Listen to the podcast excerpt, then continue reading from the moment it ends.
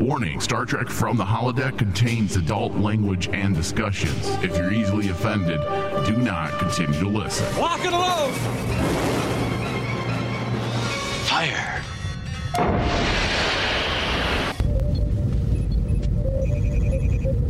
Open sesame! Commander Klingon vessel. We are energizing transporter beam. Now.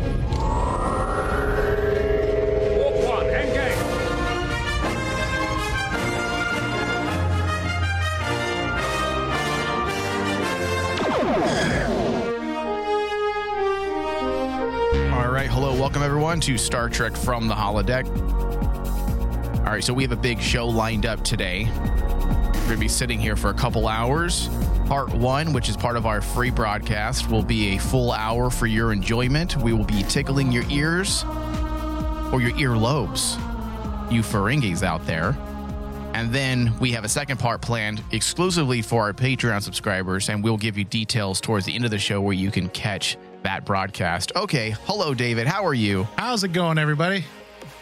Do you uh, feel good, Dave? I feel fantastic. I, in fact, I'm preparing some chamomile tea for myself. oh, okay. Look at you. Look at you. Feeling good and all proud of yourself, Dave, that you were right again. Oh yeah, absolutely. I, I'm just waiting to hear hear it because there's something that I like, Mike. When I have to look at the, uh, when Star Trek fans of our show have to look at me and say, "I am the Nostradamus of bad ideas." However, sometimes your bad ideas that are somehow in sync with some of these writers are executed far better executed than so how you better. originally, you know, thought of it. It is such a good idea to have Terry Matalas basically be the conduit for my ideas. I mean, for the long-time listeners out there, David, I think, I mean, I would normally be afraid that all your, I mean, you were right about Q. yes. I, I'm and other things. We're not going to go through an entire list of what you were right about, but I'm starting to dislike doing shows with you, Dave. just because uh, my my idea my brain of bad ideas seem to be actually in tuned with today's showrunners It's working, at least in this particular episode. It's Yes. working. So today, David, you and I are going to be discussing season three of Star Trek Picard, episode three, titled 17 Seconds. This episode was directed by Jonathan Frakes and it was written by Jane Maggs and Cindy Appel. So, yes, David, you were somewhat correct in your assessment of Beverly Crusher. However, it was less about blaming Picard, as Yeah. you had insinuated during our last discussion, and more about the danger he attracts. yes that's when i when i thought about that's a more genius way of putting it because it doesn't really change beverly's the way we think beverly's feelings towards picard because it's obviously that they still hold a candle for each other it's just the situation that they were that, that they're placed in is what breaks them up Well, as Crusher puts it, Jean Luc Picard level threats. You know, someone or something is always out to get Have to him. get him. and by default, the people around him are placed in danger. This scene between the two of them was entirely moving. Interestingly, the moment, though it clearly was a moment rife with divisive intent and set the stage for Picard's dismissal from the bridge via Riker, it didn't turn the audience against Crusher because most people could understand her view as a mother. And that's one thing I get nervous about when you turn two legacy characters against each other in their opposing opinions, as we saw with Riker, as we saw with Dr. Crusher and Picard. Because most people, as I said, could understand from the Crusher side a mother's view, which doesn't prevent the audience from also empathizing with Picard at the same time. See, that's the key to creating a divisive scene between two legacy characters, or at least characters we care about. Make sure we can empathize with both views Yeah. so that you don't mistakenly malign one of the characters and make them dislikable. And still, lines like, you don't get to condemn people before the fact has become a culturally relevant rationale in today's divisive social climate. So even with Picard's rebuttal to Crusher, you can see that the writers are actively trying to dissect common social uh, issues, Issues, within yeah. today's contemporary society. Well, not only that, it added to the f- it added to the fact that basically, when Picard looks at Beverly and tells her, "I trusted you with that knowledge about my father, and you, you use it against me." That is so powerful because there's a lot of people and maybe I'm speaking at a very personal level right now, but there are people that you become intimate with and you share things uh, because you feel that you can be vulnerable with this person. And then if that relationship, whether it be platonic or intimate uh, in a sexual way, I guess you can call it, then sometimes when it falls apart, it's a shame when the people you trusted these secrets about yourself try to use that against you. use that against you. And it's like, then it, it the one thing I really enjoyed about this episode, it really hammered the home, home the strength that Terry Matalas as a as the showrunner and his writing staff have. Metalis. Metalis. but the strength that they have is like they're they are able to do something that not a lot of writers out there who have tried to do similar stories like this can, which is you don't make the characters dislikable. You show everyone's point of view and they all understand each other. And more often than not, what happens is you do get the audiences taking sides. Taking sides. Because the way the other character was presented is unbecoming, and we mm-hmm. tend to find them annoying and dislikable. And that's the one thing I was worried about with with the with the ending of the last episode and the reveal that Jack Crusher was in fact Picard's son. I was Yes. hoping they didn't turn this into either a another pointing at Picard saying, "Oh, shame on you, you're a bad person. This is why you didn't raise your son," or the opposite. They would then bring Doctor Crusher back so we can just simply not like her for Yeah. what she did. And instead they They, they, walk the line. they walk the line Yep. and because of that they're able to actually make us as the fans not not take sides We understand. just discuss and understand hey beverly's in the wrong yes but picard's also in the wrong too because well unfortunately when you look at his situation and you and the power that beverly put it in makes sense the fact that basically the one thing that really stuck with me was when she makes she tells she she talks about the last time they were intimate and they broke they quote unquote broke up and picard's like smiling saying yeah that was the fifth time we've done that yeah. and it's like you're taking you're taking pride in basically put getting together breaking up getting together breaking up that's not healthy Yeah. But there was an understanding. I think that was the point. There was an understanding between the two. exactly and then they, they they still continued on the fact that basically they understand each other it's not like picard's a bad person it's just No. basically the situation that they're Yeah. in. Yeah. It makes sense. So, yes, Jack Crusher was hidden away from Picard because of the target on his back. And the line that Crusher says she was sure she could possibly protect her son, but not sure she could protect Picard's. yes And that's entirely relevant to what seems to be the underlining framework of the season. That's why I felt like that line was so important that people followed what was being said because this season so far is not being written just to create melodrama or to create plot progression. Everything actually matters. So, what's happening with Beverly Crusher and Picard certainly it's about fleshing out character, showing us what's happened over the past 20 years between the two of them, but also it's a framework for what the theme of this season is going to be about. Mhm. And it's the fact that Picard attracts prolific threats. Yeah There are pieces of literature and quotes from historical figures that substantiate such an idea.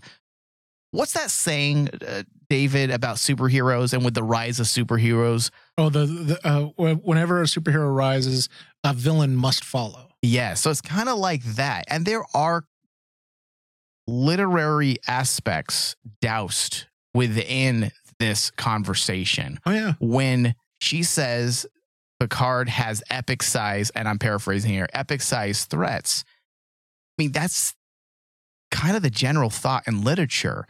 There is an Arabian proverb that says, judge a man by the reputation of his enemies. yes, Paul Newman said, A man with no enemies is a man with no character. You have enemies. It is the story of every man who has done a great deed or created a new idea. It is the cloud which thunders around everything that shines. Fame must have enemies, as light must have gnats. That's from Victor Hugo. I mean, the goes on and on. I ask you to judge me by the enemies I have made, Franklin Roosevelt. There are literally hundreds of quotes that substantiate someone's greatness based on the enemies they collect. they collect. And think about like the later on when you have another part that I really liked, which was the uncle and nephew talk, which was Riker and Jack. And Jack makes the comment that basically she talked about your guys' adventures and she would smile, but then the smile would turn to sadness. Because that puts it in perspective about how, like, they would go on all these great adventures, but every single threat would be cumulative. It'd be like more dangerous more dangerous. And that's the overall realization that Beverly has is like, this is his life. This is who he is. This is why he is the great Jean Luc Picard. Because she wasn't diminishing his, she wasn't his diminishing legacy, his legacy, or who he is. She was simply stating the obvious. You Yes. have a target on your back based on who you are as an individual. But I don't think that's an indictment of Picard either. Unlike what we got in the first season, where it felt more like pointing at Picard saying, You're the reason why these things happen. There were odd notions of privilege that were added via Chabon's uh, social commentary that just felt really out of place because there is no privilege necessarily in the way they were trying to present it in the world Mhm. of Star Trek.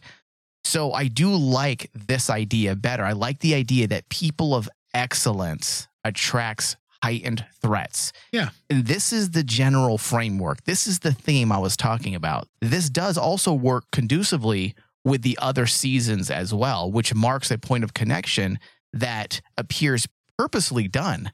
Um, if you know what to look for, and if you're trying to interpret the subtext, we've commented on the seemingly disconnected seasons, especially with the start of this season and the obvious change in direction, uh, tone, overall mood, and how only time will tell if the incongruent tone and style between Picard's seasons will work in its favor or mark the show as an indecisive mess. Well, this seems to be the aspect that not only brings continuity to the prior seasons of Picard, but Picard's story overall. If you look at Nemesis, we see a variant of this. To be associated genetically, as was the case with Shinzon, evokes a type of genetic determinism. Mhm.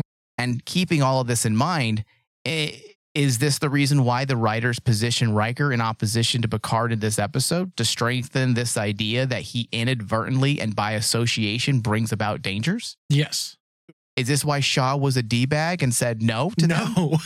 Was he? Were they? Were they setting the table for this theme? Yeah, exactly. And when you take a look at, especially in the first episode where we have that Shaw speech where he says, Well, this is going to be kind of boring. You know, you guys don't, nothing's going to be exploding.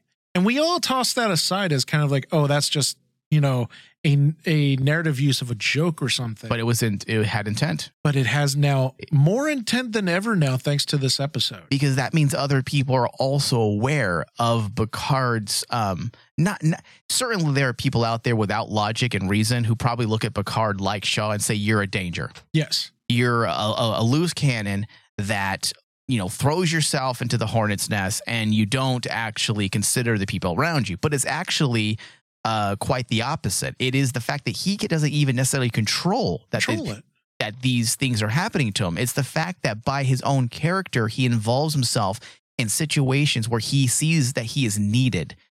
He is doing charitable work. He's not kicking over Hornet's Nest to just create trouble and to add to his legacy as the best captain and admiral in all of Starfleet. It's about what he feels is the right thing. And in Yeah. doing the right thing, he sometimes upsets the I don't want to call it the natural order, but he uh, because he tries to rectify situations. Situation. And that, of course, is going to put a target on his back. and think about like the the genius of actually tying that in with the notion of his his main disappointment with Beverly isn't the whole thing about keeping her the secret of her of his son away from him. It's the fact that she took away his ability to choose, to make that decision on his own. And I was like going that that parallels so well with how everyone's constantly saying, "This is your life, Picard. You you made this choice, and this is the consequences of it. You are a constant target of everybody." And then Picard, in the uh, in his discussion with Beverly or his uh, dialogue with Beverly, basically says the thing that bothers him the most is the fact that he never was able to be given that chance to choose. Does he want the life with his son? Does he want the life with as a family, or does he want to continue on being the great Jean Luc Picard? And Hmm. I I, yeah, I don't know if he has an ego though necessarily. Picard, do you think he? Has, I don't. I don't think he I don't think a- he has hubris per se. I not think he- not hubris in the bad sense, but it's human. It's human nature. I think he's obsessive. yeah, he's. I- I- I think he's that's- obsessive as any human would be if you think about it. Yeah. because if our choice of being it goes back to like the long all those discussions of me of you had about like how star trek is predestined. Everyone has a predestiny and that bothers people. And if you think about it essentially picard's doubling down on that notion is like he always wants to be the one to at least have a decision to make that decision of free will but again if if life is predestined he doesn't really have that that choice Yeah, I don't. I don't know if. Yeah, I. I listen. I. Who knows at this point? It's too early to, to see. it's way too early to but tell. But you can see the breadcrumbs there for that for that type of dialogue that they're doing yeah, I don't know if free will factors into this. I, has Star Trek delved into free will very often? Um, Seems to be a little because when you bring in uh, aspects of free will, it also brings into questions of the divine. And Star Trek's Exactly. never been. it never actually brought into divine but it's always brought in this notion that destiny happens these characters have to do determinism, de- Determinism. secular determinism, detached from any type of divinity, then Yeah. yes, I would agree with that. because like if you think about it how many times have we seen in star trek oh spock always has to end up with kirk somehow in some way. Oh yeah, especially in slash fiction. oh, like oh. yeah. But the same thing with with if you think about the tng crew they are predestined to be together. That is the that is the driving element of a lot of fan vitriol too is like well where's everybody else? Where's this? Where's this character? now calm down. Because everyone thinks everything is predestined Yeah, yeah. Well, okay. So you talk about fans being up in arms about certain things. I want to bring this back to uh, what we were talking about with the Riker aspect for a moment here. Yeah. I had initially set the conversation up to talk about turning Riker and Picard on each other. And at the beginning, when I first saw it, it kind of hurt me. I was like, oh, why, why are you guys doing this?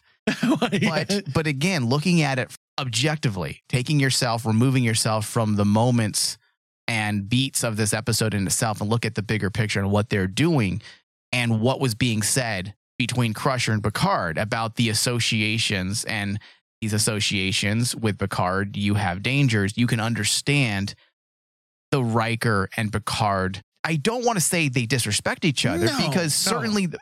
This is why the writers had that little flashback sequence. They're trying to make sure audiences understand that Riker and Picard clearly have affections for each other. And if they disagree, that's simply all it is, is a disagreement. There's a brotherhood there.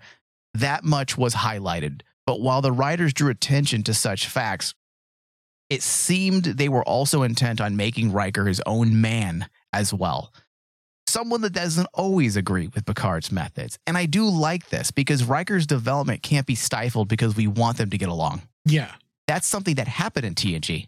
And they found a creative way to stifle his development in a very meta type of way that used his career and his inability to leave Picard.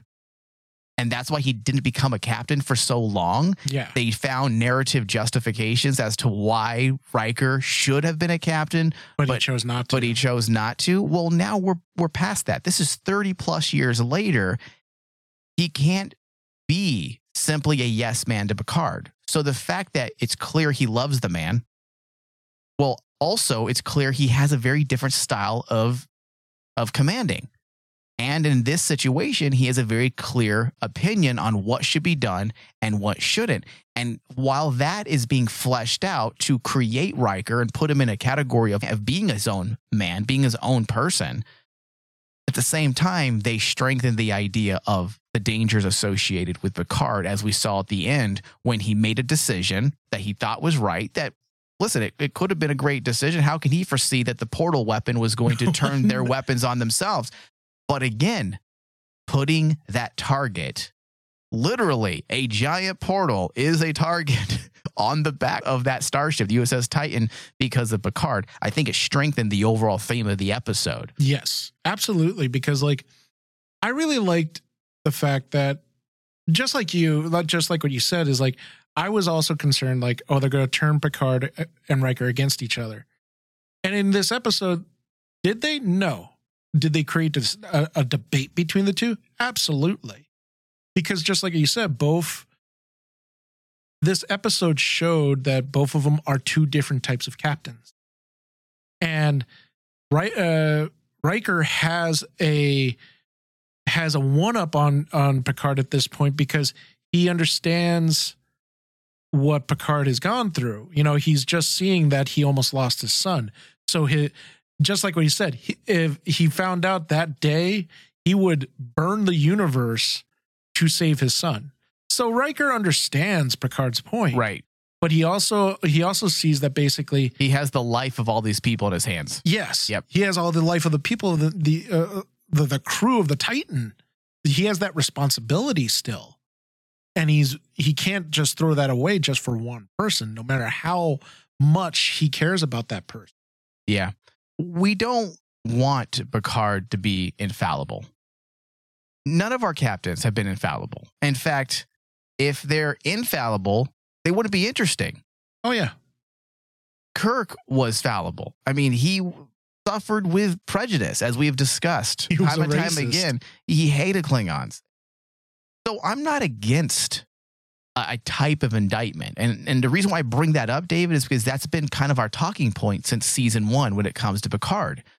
Now, where I might not want in a, a total indictment when it comes to Picard, there is plenty of room for a dissection of Picard's fallibility.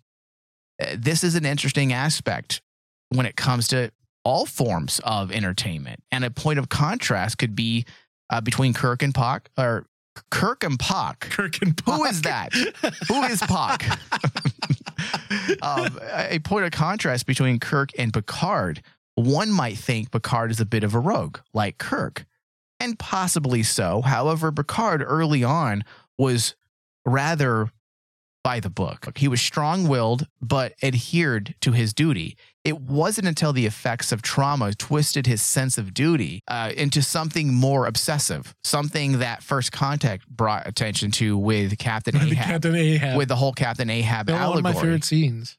which that whole thing aligned Picard with this monomaniacal captain from um, Moby Dick. Moby Dick.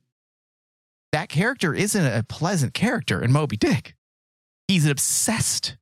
He's an obsessed person, very flawed. And the fact that they drew those parallels in First Contact, and then they're bringing those obsessive notes to the forefront in this episode again, you can see that they're trying to draw those connections, those much needed connections. They're aligning First Contact, TNG, Star Trek Picard 1, Star Trek Picard 2 with season 3 With here season of three. Picard. They're taking all of those aspects where you see Picard as this magnetic character that draws larger than life villains combined with his obsessive fallibility it works and that's why i say this season so far we're only three episodes in it does feel like they're actually working to align and bring all iterations of picard together under one one lens One lens. Yeah. And like it's gonna be interesting does how any of that make sense or am i rambling No, it makes complete sense because when you take a step back, out of all the captains, I know that it's always been the argument Captain Kirk or uh, Captain Picard. mm-hmm. But when you look at all the captains, Picard is always that one that it's almost like he's several personalities throughout the entire series. He's he's very dutiful at one point. He's very passionate. The run of Star Trek, or are you talking about se- the series as in Picard? uh, the the run of Star Trek. Okay. Even back to TNG. Yeah. He starts off as a dutiful captain, like what you said, and then suddenly he is more standoffish towards his crew. But then, you know, we get to see a lighter side of Jean Luc. Then we get to see the traumatized version of Jean Luc. post Locutus. Post Locutus. That's when he has a change. I'll even take it even further. Like, even like when he's dealing with Worf's story, where he has to be that out that outside diplomat, but he has to actually literally become almost like a family member to Worf to kind of like charter that that storyline with Worf and the Klingon race. He asserts himself into different cultures asserts where himself. he sees that he can be needed. Yeah, He has he- never refrained from that. and he transforms himself every single time to the point where it's kind of like, who is the real Jean Luc? Mhm. who is the real Jean Luc? And honestly, in at season two, I started seeing that that is what his legacy is turning into. Is like it's all about how Jean Luc has always been that front and center. I am there to to guide Starfleet forward because I am the shining beacon of all the captains. Right. I mean, even like when you think about it, back to season two with Q when Q flips it on its head and says, "Oh, if you were a if you were a conqueror, you would have conquered the galaxy. You killed all these people and made them your trophies in your own study." Why? Because down deep inside, that is Picard's. I think it's just a darker version. It's a darker of- version of It's it. a darker version. I'm glad you bring that up because that was one thing that I was thinking about the how they presented him in this alternate reality. He can only get to that point by having the same attributes he has in the Prime universe. exactly. Strong willed, strong attention to duty, and commitment. And like religious commitment and obsessiveness. And that's how you get there. And that's why when you take a larger look now, what Metalis is doing with Picard actually fixes some of the disjointed elements between season one and now in Star Trek Picard, while also realigning him with older iterations of Picard and how he was presented in TNG as well as the movie. That's why I thought, on a side note, that's why I thought it was interesting. They bring up the debate if Picard had the choice, would he have changed his life? If he knew he had a son, would he have changed himself? Would he have actually said, I'm going to quit Starfleet. I'm going to be a father. I'm going to be a family man. And I hate to say it, I don't think uh, the, way the character is like lensed right now, I, Jean, uh, the character Jean Luc can say he was going to change, but I don't think he would ever. Well, Q gave him the opportunity multiple times to be different. to be In different. and TNG, he wouldn't. the episode where it was revealed that he had an artificial heart Yeah. when he got stabbed by the Nausicaans, Q gave him the opportunity to choose a different path, a path that was less a version of an assertive Picard and more someone who just goes with the flow, someone not as committed to duty, someone who's not as strong willed. And when he saw what that future was, it wasn't something that was becoming to Picard. He was very unhappy with who he had become he had by become. taking the safer route. So when you look again at this episode, just this episode alone, compiled with what we've seen before, you can see that Metalis actually does, David, have a very deep understanding of who Picard is. Okay, so let's talk about story B. Worf and Raffi. Yes. yes. Because, oh Ah. God, dude. I was so get you know, I was giddy with Q showing up, but I think the ultimate fan service moment for me was Worf going, I am Worf, son of son of Mogh, Yeah. House of uh House of Mogh, son of Mikhail, House of Roshkov, I think it's pronounced. That's Mhm. that's his that's his Earth family.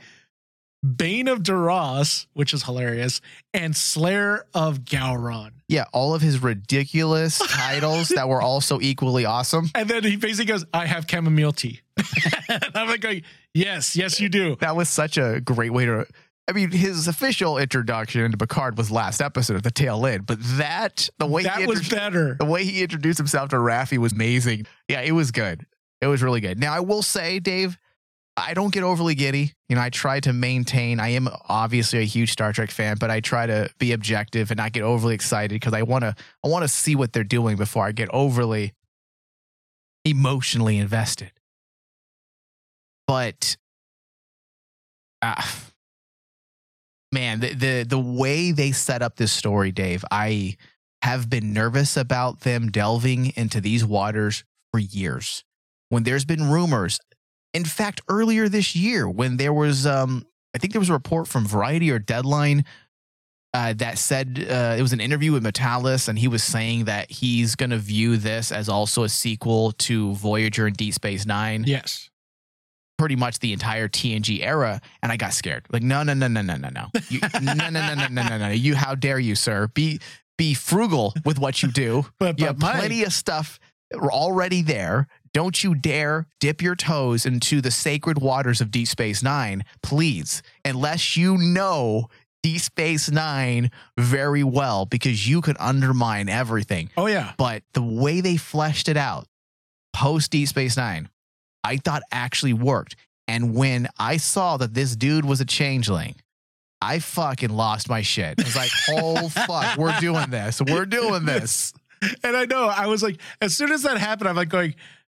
Mike has to like this episode because this is the most references we've had to DS9. I had to pause the TV and give myself lobe. I was like, Give yourself love. I was way too excited. especially when he when just seamlessly they didn't have to make a grandiose thing about explaining DS9 or explaining the storyline of the changelings. It just took Worf telling them they were the ones who actually led the Dominion War. There was a faction, a religious faction within the Great Link. Not religious. he made them sound like they were they were like really fanatical. Okay, so I have it here. So it turns out that the portal weapon was simply a distraction, right? Yes, So the baddies could steal something else, and these I have a theory, Mike. I, have know you do. We'll get I to theory. Jesus Christ. And these baddies, which we don't know the entire scope as of yet, but it does include a faction of changelings. And I believe he said it was a schism A schism. within the Great Link. Yes. So what does this all mean? Through Worf, it was implied that Odo, which he referred to as an honorable member of the Great Link, informed Starfleet of a schism or faction that broke from the Great Link after the Dominion War because they refused to accept that they lost. But the Federation, not wanting to exacerbate anxieties that could lead to another full blown war, Yes. chose not to acknowledge their existence. And think about it, dude. After DS9, that was a major plot point for the Dominion War was the fact that no one could trust anybody because everyone thought everyone was a changeling. So if it, it made sense when when Worf says the Federation has to keep this hush because they don't want a continuation of the Dominion War happening because the- all that all that paranoia was what destroyed the Federation toward the end of the Dominion War It diminished them, yeah. it diminished them because like and could you imagine if they find out oh yeah the changelings who ran the dominion war are still around Well, and this is very much in step with what Picard is doing. It's not just bringing in the the Great Link and the Changelings because wouldn't it be cool, guys, if we did this? You know, Worf was a part of that storyline. He was a part of Deep Space Nine. What if we just do- did it? It actually fits, Dave. The, the what they have been doing with Star Trek since 2017 let's go further back. And we've said this before. Let's go back to Nemesis and Insurrection. The fallout of the Dominion War shaped much of the newer.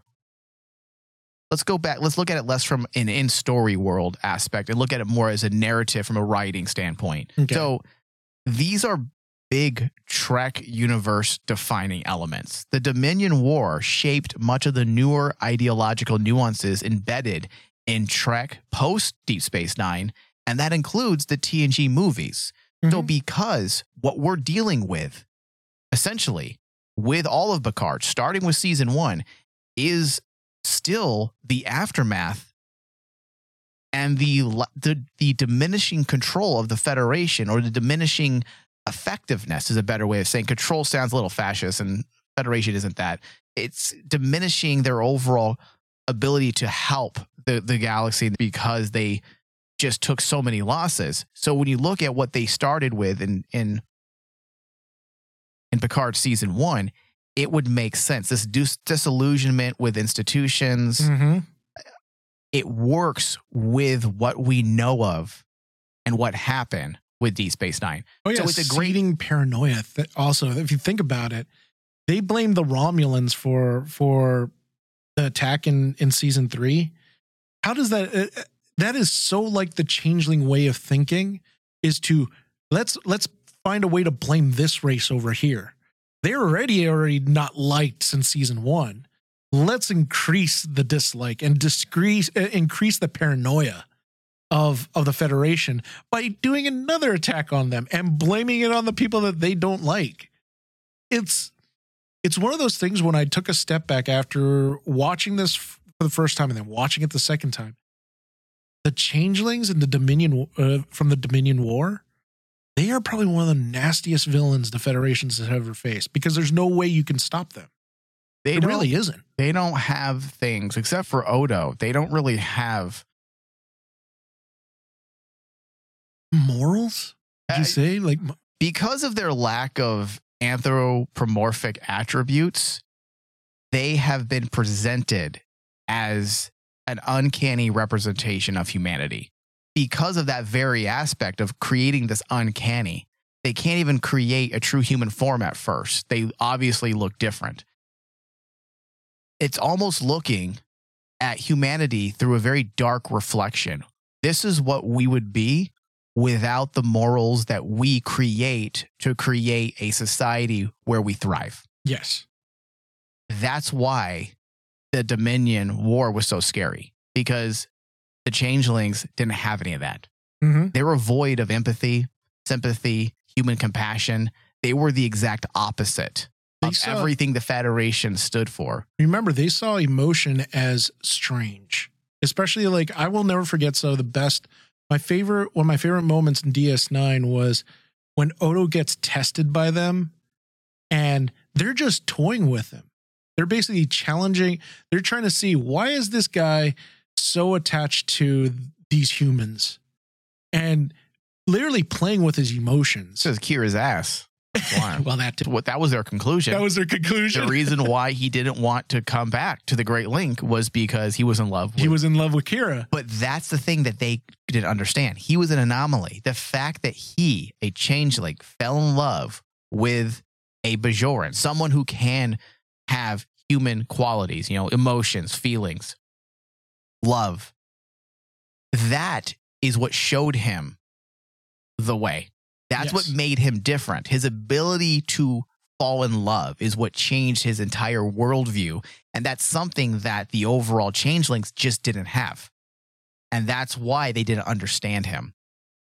And why ultimately they viewed him as a threat. as a threat And also, it does make sense retrospectively when you look back when Odo, I believe, at the end of Deep Space Nine, that's where he went. He went back to the Great Link to help them. Yeah, because he by changing by by linking. If I'm not correct, if They, they had been almost with- annihilated. Yeah, Section 31 uh, did that whole virus. the virus, but like in Odo going back, he was able to share what he learned of all these emotions, right. And share it into the Great Link. And it would make sense that there would be some people that would push back on that. Yeah, that's why the, that that scene itself, when he says goodbye to Kira, that's why I was sad because he essentially basically has to go back to the Great Link. He has to leave Kira. Yeah. And she point. and she missed his Great Link, I'm sure. I mean, Well, dude, he's a changeling. He could change. Think about it. dude, like he could that- shapeshift anything. Oh, Exactly. you want a hammer today? All right, come here. You want Klingon spikes? I could give you Klingon oh. spikes.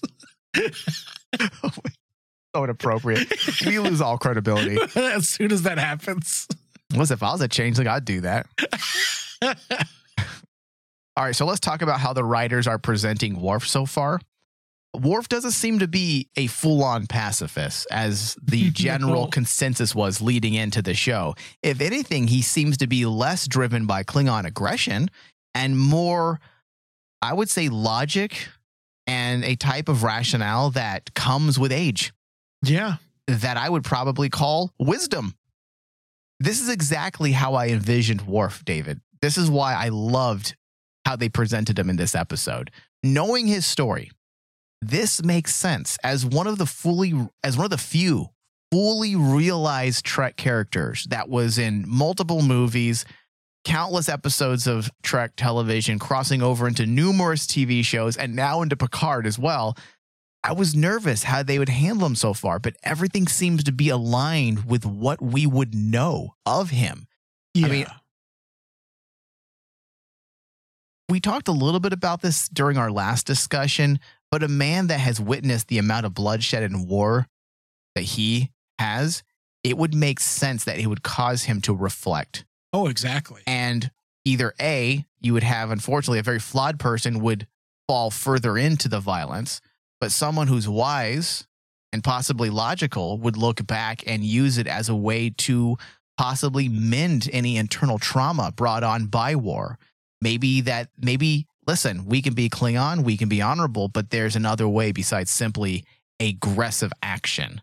Which they didn't they already say that the, by the nature of the Klingon Empire, because of the way they act and the way they have infighting, that that way is unsustainable. It's unsustainable. It in a- destroys them in the end. Yes, isn't that what they said in either Deep Space Nine or TNG? And that's why they needed to change. Well, that was the whole point. The story. Well, that was one of the points of the story between him and Gowron in the end. Because Okay. remember, Gowron, Gowron was the one who refused to change. He didn't want to change, but because of what Worf was bringing to the Klingon government in the race at the time, that was like highly against what Gowron was doing, Mm-hmm. and that's what caused that that schism between the two. Which, honestly, on a side note, that that is one of my negatives of DS9 that I hated the fact that they turned Gowron kind of into a villain It was too fast. it was way too fast and i was like oh man but Gowron, Gowron going full blown villain just didn't seem right to me. That was my singular complaint with Deep Space Nine. The the Is only just the the execution. It felt very rushed with how they resolved yeah the, the issue between Gowron and Worf. the only the only the only saving part was the fact that at least we can say when we look at that ending with Worf killing Gowron, that had meaning at least. it, it also signaled a change. It signaled the direction. change Yes. for the Klingon race. which then reflects a bit of foreshadowing that we can see and follow now to the very instance here where Worf has been reintroduced into Star Trek via Star Trek Picard. Now, I will say, when you analyze some of his words, Dave, and this is where we're going to get into some philosophical aspects here. When you analyze some of his words, his personal ideology seems to be more associated with moral nihilism than, say, passivity. Yes, absolutely. I, remember, we were talking about how a lot of fans were saying, "Oh my God, they turned Worf into a pacifist," Mm-hmm. and we were kind of like saying, "Well, wait up, let's see what we we're going to see here," because I think people who don't understand what true pacifism is and what what it is immediately just thinks they have like a stereotype. a beta male who tucks his dick and runs away from any type of Yeah. uh, aggression or conflict. they think that that's oh, that's all of pacifism. Mhm. No. Not at all. Yeah. and but when you look at like w- the philosophies of like nihilism and the way that Worf was acting in this episode, he is more like that. I have to say something really fast, and I may cut what I just said. When I say tuck your dick, that was not a that was not an insult towards trans people, please. That Be was careful with just- that. That's I know. I thought about how that sounded. That was just my way of making fun of of the view of certain weak men. It takes strength to tuck it. Believe me. takes strength. See, strength. I forgot about those stories. David. I don't want to hear those stories about you on the on the Star Trek show, please. That's for other shows. That's for other shows. but hey, you know, I'm just saying, don't worry. You're fine. You're- So, o- all overall, in a philosophical context, both passivity and nihilism can function as a singular whole depending Yes. on how you view them. Uh, there were a few things he said, Worf, that would substantiate his affinity towards moral nihilism when he says, There is no good, there is no evil. We are the same. Yes. Now, this attempt of or assertion to dismiss value judgments aligns with nihilist thought. Yes. Now, I'm not going to dissect the dozens of variations of moral nihilism, but for the purposes of brevity, basically it's the idea that phenomena such as good and bad does not actually exist No. in the world. In fact, according to nihilists, there is a rigid fact value distinction. Basically, I guess you could say there is a sharp difference between facts and values, meaning facts exist, values don't. Values are created and shaped by social structures we find ourselves a part of or institutional hegemony. So values don't exist. They don't. Yeah. There isn't they they're not good, bad, Quote unquote limitations that we place. we ourselves. create them to We make sense of the world that we are in. Exactly. And that is not facts. So, regardless, it works for Worf, and Well, I, and I love the conversations it's it's generated. Well, Just- especially especially when you take into context of where he's coming from. Dominion War, dude, changed characters completely. I thought when you look at the overall story of the Dominion War, that is probably one of the grittiest, darkest, most real storytellings of a of of what happens during war besides a battle. When you're involved in as much war as say Worf was involved in, Yeah. and you looking and you take a look at Deep Space Nine, and you look at all those stories, it is kind of hard for someone to reconcile war and that magnitude Yeah. by looking at it simply in the binary of good and bad.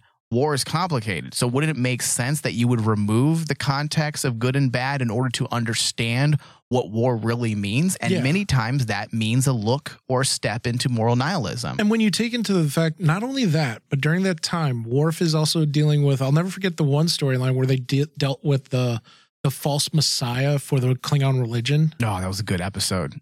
and Worf has to come with terms with the fact that the the messiah he thought was the savior of the Klingon race wasn't a messiah at all. It it, it never really existed. Mm-hmm. It was just a name that came up that they created so that they can actually control the Klingon people. And when he comes to the realization of that, essentially he's finding out your religion's fake. You there's no such your religion and everything, the things that you believe in, they don't exist. Yeah. And then we get we see him here in Picard. Of course, yeah. Him saying that but there is no such thing as good or evil. Immediately I'm like going, yeah, of all the things that Worf has seen, he probably would be that type of person that would say there is no such thing as good or evil or religion or God. Because I've seen things that basically just does not make sense. Yeah. Well, okay. So, y- yes, I don't. Yeah, that's a. You just opened up a giant can there. That's going to be another hour and a half or three of discussions on the way superstitions, divinity, the Oh God, supernatural dude, yeah. actually are presented in Star Trek because there are episodes in Star Trek, David, Star Trek Voyager, that actually clearly, clearly asserts that some type of divinity connected to Klingon culture does exist. They don't delve into exactly what it is and how it works, but um, B'Elanna died, Yeah. and I believe she went to um, Sto-vo-kor. was it Sto-vo-kor? I think is, is that the Sto-vo-kor. I, no the purgatory version of Oh yeah, the Sto-vo-kor is like their heaven, right? That- yeah, Sto-vo-kor is heaven. Where is it? I I don't remember all you know the Klingon faith, so please forgive me, people out there. but also, while you look that up, David, I want to, I want to iterate that. I I don't want people thinking, oh, nihilism. What are you talking about, nihilism? Star Trek's never been about nihilism. Well, a lot of times people view nihilism as simply contemporary nihilism, where a lot of people view it as, I don't believe in anything, fuck life, fuck you, nothing matters. That's not what moral nihilism is. yeah, Um, let's see. Nether space. Apparently, they call that the Phantom Purgatory. Okay. All right. So, David, overall, this episode was powerful in its framing of the season and surprisingly worked to strengthen some of the intangible perceptions of Star Trek Picard as a whole, adding greater validity to Chabon's work on season one, finessing underpinned themes and revelations pertaining to Q as a godlike entity attached to Picard Yes. and its deeper implications about Picard as a drawing force or a cosmological phenomenon constructed of a type of uh, uh, mesmerism, which Yes. is basically animal magnetism. Uh, also, the mapping out of the larger mythologies of Trek through intertextual arrangements that rely on multiple iterations of Trek. Thank you for doing that and showing Chabon that it can be done. It can be done. It's very exciting. It's philosophical and it's Star Trek. I'm giving this episode a 97%. I'm I'm with you there. I'm I'm gonna give this. I have this written down as a 95 because I had to look back and see because the last episode I I believe I gave a 92, and this episode just knocked it out of the park. And I thought it was better than the last episode, so I'd have to give the this one at least a 95. I'm trying to be.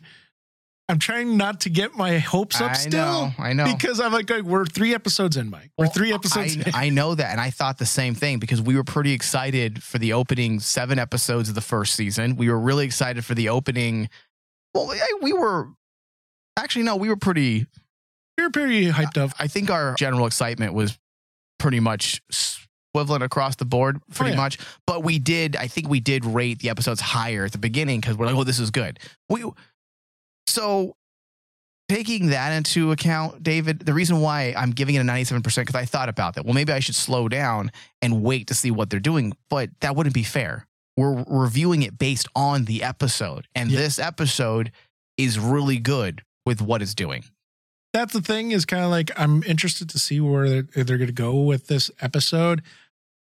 After this episode, dude, there were so many theories that popped in my head. They threw out Daystrom. Essential, essentially, when you throw out Daystrom, okay, then the question becomes, what in the world could they have pulled out? And there's so many things. Data's body. You think Data's body? I don't know. I'm gonna, Well, give I'm- me I- one. We have to close out. We only have 30 seconds. I'm gonna say it's the AI from Discovery. Oh, no. well, we, who knows what it's going to be, David? it's a because, weapon, Mike. Because they did say, the changeling, before he was killed by Worf, did say that they, along with other enemies Enemies. of the Federation, are uniting. Yes. So we'll see. I'm telling you, it's all AIs. it's all the AIs. No, that's what Mike. Um, that's uh, why McMahan's doing Mike it. Mike McMahan did that already in Lower no, no, Decks, no. or he He's is working hinting- on it. He's hinting at it, Mike. Because Oh I'm telling you, it's gonna be Uh, you know all what, the David, whatever. You're, you, you seem to be peanut right. butter hamper is gonna show up. Oh, David, shut your mouth. Because it seems to. now that means it's going to happen. It's gonna happen. peanut butter hamper is gonna be in Picard. Please, no. All right, David, thank you. All right, thank you. Live long and prosper. I couldn't help but notice your pain. My pain? It runs deep. Share it with me. End simulation.